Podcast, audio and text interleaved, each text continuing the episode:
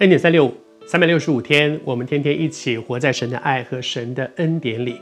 我们真的很期待可以像这样，每一天活在神的爱和神的恩典里。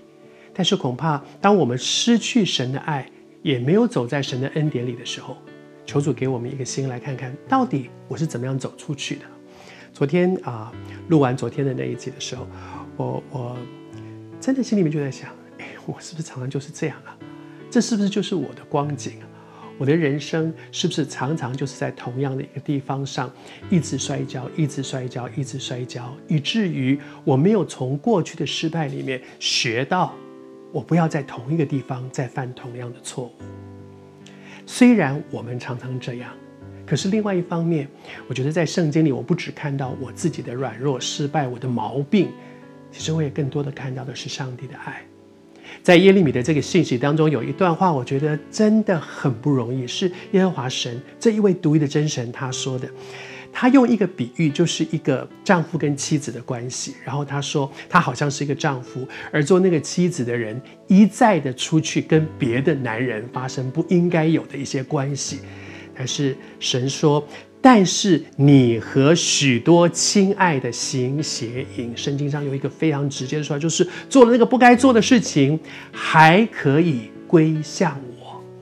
其实我想，不只是做丈夫的可以体会说，我我我我的妻子一再两次三次一直在外面跟别人发生了这些不对的事情的时候，而这个做丈夫的说，我还是接纳你，我还是爱你，真的不容易。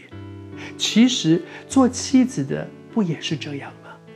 一个做妻子的可不可以说，我的丈夫已经一次这样外遇，两次、三次、四次，我还是接纳你。这是一个什么样的爱啊？我求主帮助我们在神的恩典里面，在我的软弱失败里面，我可以看见上帝是怎么样一次一次的挽回，而且接纳我这个人。圣经里面讲到爱。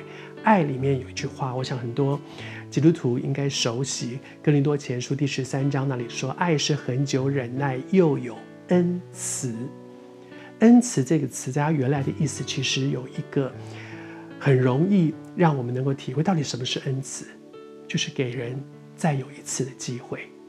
上帝的爱总是。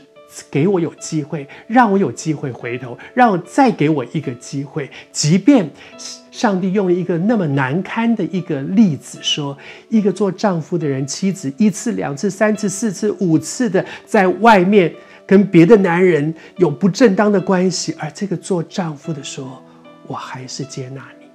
一个做妻子的人，我的男人一次、两次、三次、四次、五次的外遇，气到我，我还是接纳你。这是一个什么样的爱呢？我求主今天透过这段经文，也对你对我的心说话。也许你也觉得我做了这么多糟糕的事，我真的很不敢回到神的面前。我不知道为什么今天你会看到这一段恩典三六五。其实你已经离神越来越远。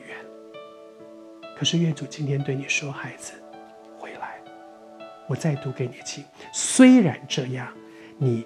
还是可以归向我，主仍然等你回头回到他的恩典里，因为他是爱，他里面有恩慈，他愿意再给我们一个机会，回到神面前。